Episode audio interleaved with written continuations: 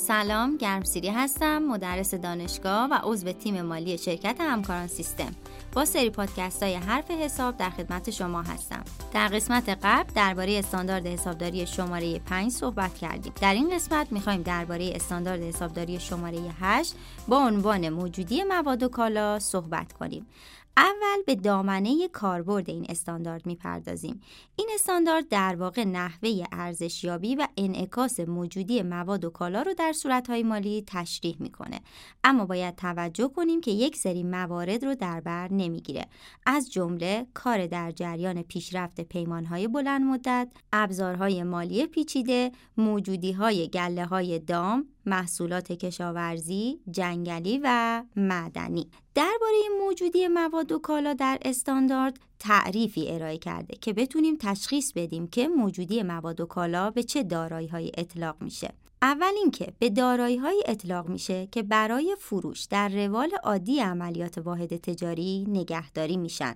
دوم به منظور ساخت محصول یا ارائه خدمات در فرایند تولید قرار دارند. سوم به منظور ساخت محصول یا ارائه خدمات خریداری شده و نگهداری میشن. چهارم ماهیت مصرفی دارند و یا به صورت غیر مستقیم در جهت فعالیت های واحد تجاری مصرف میشن. استاندارد حسابداری شماره 8 طبقات مختلفی برای موجودی ها در نظر گرفته. اول موجودی مواد اولیه دوم کار در جریان ساخت که به موجودی های اطلاق میشه که فرایند تولید اونها هنوز تکمیل نشده. سوم کالای ساخته شده و یا کالای خریداری شده برای فروش که فرایند ساخت اونها تکمیل شده و آماده برای فروشن.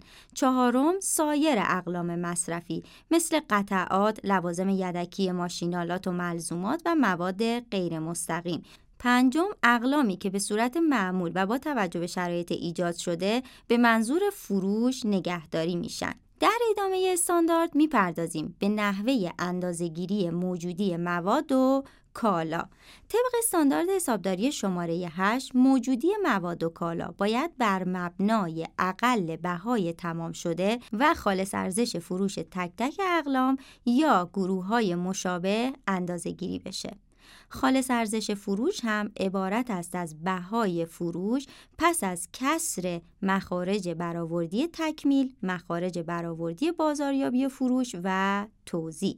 به صورت مختصر می‌تونیم بگیم که ارزش قابل انعکاس موجودی مواد و کالا در صورتهای مالی عبارت است از اقل بهای تمام شده و خالص ارزش فروش. نکته ای که در مورد خالص ارزش فروش باید دقت بشه اینه که مقایسه خالص ارزش فروش موجودی ها با جمع کل بهای تمام شده اونها باعث تهاتر سود و زیان میشه.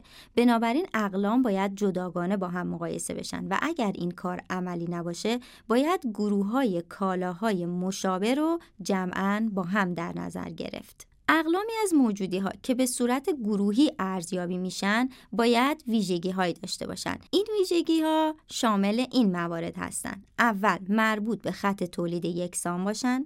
دوم اهداف یا کاربرد مشابهی داشته باشند. سوم در ناحیه جغرافیایی واحدی تولید و فروخته بشن و نشه اونها رو عملا از هم جدا کرد یا از سایر اقلام خطوط تولید به صورت جداگانه ارزیابیشون کرد.